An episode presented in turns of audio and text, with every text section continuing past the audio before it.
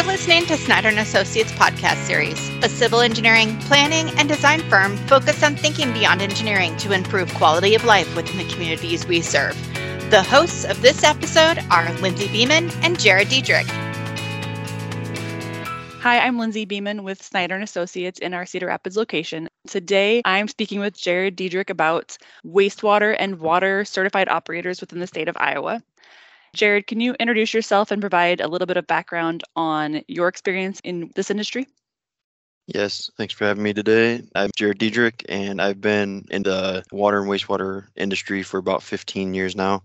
I started out as an industrial operator, so I have industrial experience at a wastewater facility, and then I was hired on to operate a wastewater facility for a municipal plant. I did that for a few years, and then end up getting the opportunity to work for Schneider, and I was hired on to do some operational stuff as well as construction ops, or working within the projects that are needed for these municipalities.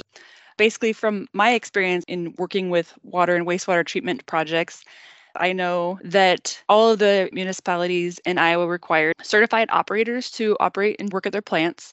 The grades of water and wastewater certified operators range from 1 to 4, depending on a combination of treatment plant, types, sizes, maybe the flows of water or wastewater treated. And the operators at these publicly owned treatment works are required to hold a certification classification higher than or equal to the plant for which they operate. Jared, you have water and wastewater treatment grades. Can you tell me what certifications you hold and kind of what the day-to-day activities of a certified operator may be? Yeah, so I have a grade 3 wastewater operator certification, a grade 1 water, and a grade 1 distribution certification. A few of the things that operators do on a day-to-day basis is kind of wide-ranging, lots of logs and reports that they would accumulate, and any kind of maintenance on equipment that is needed to operate the plant properly. They're also in charge of distribution systems on the water side and collection systems on the wastewater side. Any additional monitoring, and then there's also lab work that they potentially could be doing depending on the plant and the DNR requirements. I do have a quick question for you, Lindsay. I know that you are a certified engineer, but you are also a certified operator. Do you find that beneficial for the work that you do? Yeah, actually, I do. I have my grade 2 wastewater license, and it's been kind of more of a practice in understanding the community I serve more than it is actually practicing as an operator. It doesn't really seem fair to me to be someone who can direct some of the projects that are going to be taken care of by these operators without having a better understanding of the requirements of their roles. So I've been a pretty big advocate of trying to get licensure and understand that, especially with some of the industry demands and the shortfall of staff that we're going to talk about here later, to better understand what is required of operators so that my jobs can better fulfill the needs of their roles. One of the biggest conversations of the industry is that there seems to be a shortfall in the pending future backfill in these careers. What do you believe is causing some of the shortfall? I think the overall amount of water and wastewater operators is on the lower end due to the aging population, so that there's a large volume of operators that will be getting ready to retire, and the amount of people that are aware and educated on this industry has dwindled, just like all the rest of the trades over the last multiple years. So it would be beneficial to do some more educational stuff earlier in high school and college educations. And I know there are some programs that push that route, but I think that in general, a lot of the public doesn't realize that it is a potential career path. At Snyder & Associates, you're serving as a certified operator. How are you filling some of these gaps? A lot of what we looked at when I was brought on was the need for operators and the ability to service smaller communities, which typically have the most difficult time backfilling operators, and either fill in and operate for these facilities until they can find somebody and get them up to the training or certification that they need, or being able to go out and assist other operators with any issues that plants are having.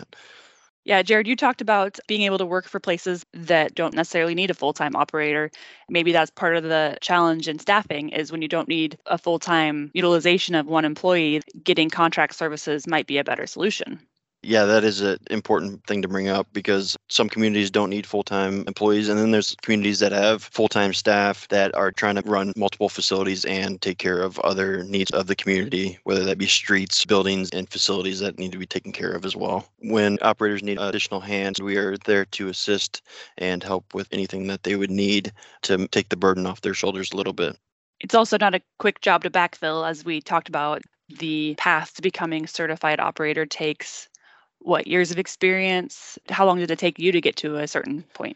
There's several different routes to go. You can go the experience route, which would just need a high school diploma or GED, but it would take a lot longer because the certification requirement is on how much experience you have. If you pair that with education, you can cut down on the amount of time it takes. Do you think that the education system and views of trade schools overall have impacted this industry? That's a really good question. I think, yes, that over the past, decades, that the big decline in industrial trades has impacted this industry, but I think it's also on the rebound. It's behind where it could be, but I believe that there's been a lot better push from the community colleges to promote the local trades, and obviously that supply chain of need to get down to the actual employment market. That's really what drives these jobs. And it might turn itself around, but it takes time, it takes conversations, and it takes actually getting people in the job market to understand the roles they could play. Like you've said, to really become environmental stewards to your community, to really understand and backfill these positions. Right. And it does take some time to get training programs up to where they need to be, getting apprenticeships or other opportunities in that light to push this industry forward with highly certified or qualified individuals. So we talked about a shortage of certified operators within the public. Who's at the biggest risk of this shortage? Typically, it's much more difficult for the smaller communities to fill and backfill potential openings that come along. Smaller communities have a harder time because those are the facilities that don't need full-time employees to operate, or they have many different things that they need to be doing within the community. So it's not just operating. They may need some help with taking care of their facilities or not wanting to overstaff that is unneeded when they can just outsource it or contract it out. And a lot of communities have gone that route recently. If a community doesn't have a certified operator, what's the biggest risk? It's probably putting human health and safety at risk by not having an on-site operator monitoring operations that could be detrimental to the environment and to the people of that community. When we're operating facilities, essentially we have the whole community's trust in our hands. When you turn on your tap water, we make sure that the drinking water is the best quality that it should be and meets all requirements. A lot of people don't realize that there's a lot that goes into getting that good, clean tap water to your communities. I know that one of my favorite roles that you fill at Snyder & Associates is helping to oversee some construction of major facilities, whether that be water or wastewater treatment, lift stations, et cetera. Sometimes it will feel like the project is completed when construction is completed, and we all know that these projects have a life that go on forever. And oftentimes that is in the form of assisting an operator or troubleshooting things. And I really would like to hear more about what you can provide for post-construction services. Once the construction is completed and the plant is up and operational, there's always things that are going to come up that you either weren't expecting to happen or just aren't working properly. With the experience of operating multiple different types of plants and the ability to troubleshoot, we are able to be on site as needed and help to figure out the best route and see if there's any changes that need to be made. That's another thing that happens when the plans are being built. I will be assisting with going through to make sure that there's nothing that is obvious before we install it, to try to limit the amount of changes that need to be made to make it more operational friendly before we install. Jared, you talked about how sometimes the operators that work at these plants are also performing duties throughout the city, and maybe sometimes they are stretched thin. Can you talk more about ways that we can help maybe backfill some of their responsibilities? There's a lot of different opportunities. If operators have a lot on their plate and they're trying to manage multiple different things, there's ways that we can help alleviate that, either by performing services for them operationally, whether that be help lining up lab work for them, being on site to help with maintenance if they would need that, or setting up a maintenance program so that they can have their time lined up better with the other parts of their job that they have to do. So there's some of the things that we can do to help assist these operators that just need a little help to get some of this stuff done, but would benefit from a program of some sort.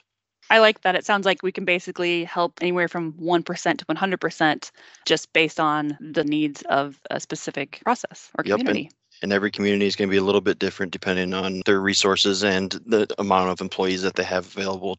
I know from my experiences that there are several communities that possibly just need to advance an operator from maybe a grade 2 to a grade 3. And that is something that takes a couple of years of experience under another certified operator. Right. Would that be something else that we could offer? Yes, that's definitely something else we could offer. We would basically come in and be the operator in charge, do a lot of the documents and the DNR reporting that would be required, while allowing the operator that is lower level certified to increase their certification while still maintaining their position within the community and giving them the opportunity to advance. So we basically help them work us back out of their community. Yes, it'd be a temporary thing where you would just come in and help the community get to where they needed to be to meet their requirements.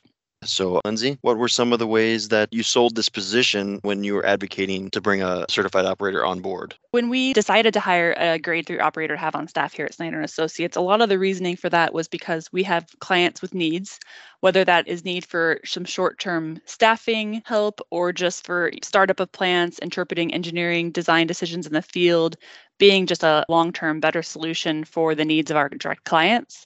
I know in talking with the DNR, they are advocates of providing any support that can be possible in the industry and excited about opportunities like the one that we've created here, because sometimes there is just that need for a little assist with certain communities. Maybe it is to fill a gap between trainees or to fill a gap when there's an illness or retirement. Maybe there is just, like Jared had said, part-time needs, and it's hard to find staff for that in the current job environment. It didn't seem like a hard thing to advocate for having an operator on staff, because we've seen in the couple years that Jared has been working with us that we have had plenty of work for him to do, as the industry really demands some additional assistance. It's a growing market. So we definitely appreciate having a licensed operator on staff who can really meet the needs of Snyder & Associates clients. One of the biggest things we wanted to address here today was just the importance of having licensed and certified water and wastewater treatment plant operators within the communities. And it's not just to meet compliance. There are EPA mandated rules to protect the health and safety of our communities and the public environments. But some unspoken heroes here, we don't talk enough about how these are public stewards, that when you turn on your tap or flush your toilet, if you never have to ever think twice about how you get that water or if it's safe, these are your heroes of your communities, and maybe we should do a better job of promoting how important they are. I mean, we have communities full of families, infants, elderly. Emergency responders need to be able to tap into a fire hydrant without thinking twice. Hospitals need consistent flow of water, industries, etc. Within the Midwest, at least, it's never a second thought about where your clean drinking water is coming from.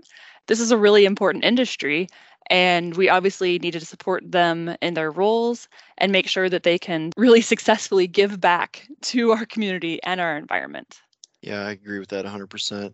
Another thing that would be helpful going forward is if we can get leadership in communities to advocate for their operators to make sure that they are equipped and have the things that they need to do their job to the best of their abilities.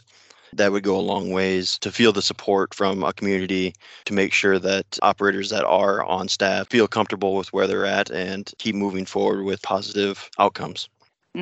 Because maybe it might not be as easy for a city council to understand it directly from one mouth. Maybe they want to hear a bigger industry voice. I think we could certainly help with that.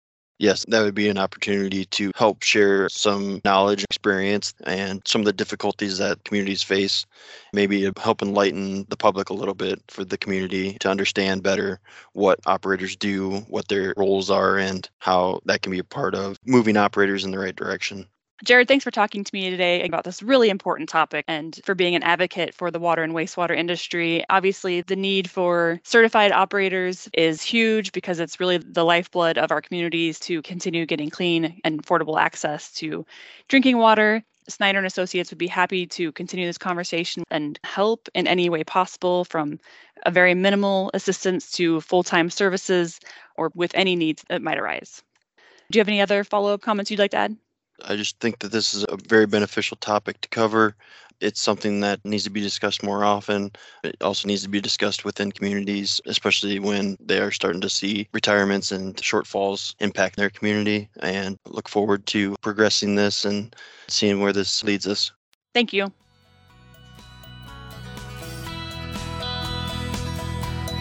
Thank you for listening to Snyder & Associates podcast series, a civil engineering, planning, and design firm focused on thinking beyond engineering to improve quality of life within the communities we serve.